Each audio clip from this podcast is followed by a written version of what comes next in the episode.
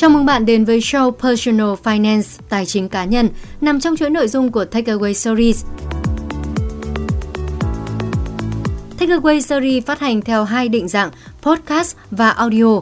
Bạn có thể dễ dàng tìm nghe Takeaway Series tại các nền tảng như Líu Lo Podcast and Audio, Apple Podcast, Google Podcast, Spotify và tất cả các dịch vụ podcast khác trên thế giới.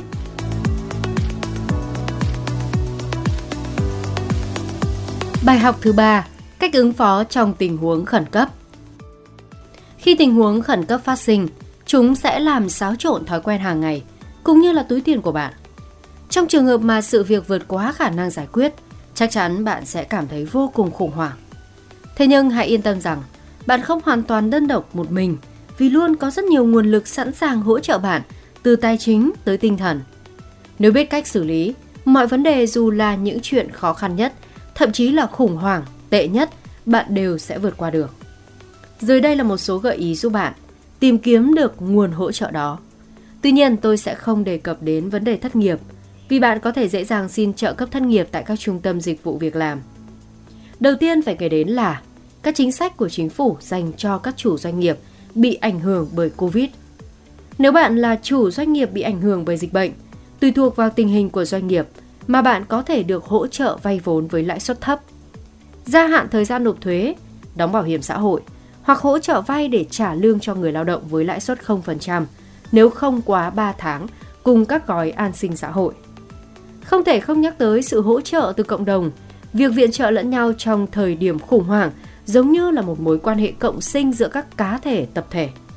Bạn chắc chắn sẽ luôn tìm thấy những cộng đồng tổ chức riêng trong và ngoài lĩnh vực của bạn luôn sẵn sàng giúp đỡ bạn ứng phó với tình huống đang gặp phải. Và có thể bạn không ngờ tới, nhưng luôn có những điểm cung cấp thực phẩm và nhu yếu phẩm miễn phí được các cá nhân hoặc tổ chức hỗ trợ cho những người gặp khó khăn do mất thu nhập trong thời gian giãn cách xã hội. Có thể dễ dàng tìm thấy các địa điểm này thông qua mạng xã hội hoặc các cơ quan quản lý tại địa phương. Thêm nữa, hãy xem xét các quyền lợi về luật pháp hoặc các giải pháp khẩn cấp khác mà bạn có thể sử dụng nếu tất cả các phương pháp trên đều thất bại. Điều quan trọng cần lưu ý là nếu bạn bị mất thu nhập thì việc vay thêm nợ là không khả thi vào lúc này. Nên nếu bạn đã sử dụng hết tất cả các khoản tiết kiệm khẩn cấp của mình, hãy xem xét các khoản vay tín dụng. Nếu bạn có điểm tín dụng tốt, bạn có thể đủ điều kiện để nhận được các khoản vay tín dụng với lãi suất 0% trong tối đa 18 tháng. Một số bên còn có dịch vụ rút tiền từ thẻ tín dụng với mức phí thấp hơn so với quy định của ngân hàng. Nhưng điều đó cũng có nghĩa là bạn phải thực hiện thanh toán bằng thẻ càng nhiều càng tốt trước khi khoảng thời gian miễn lãi suất đó kết thúc.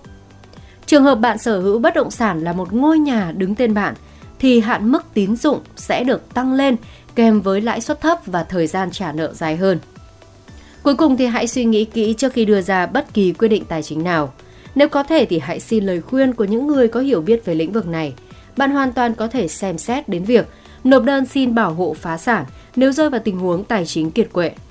Tuy nhiên, điều này sẽ ảnh hưởng đến điểm tín dụng của bạn sau này, nên hãy suy nghĩ thật kỹ trước khi ra quyết định.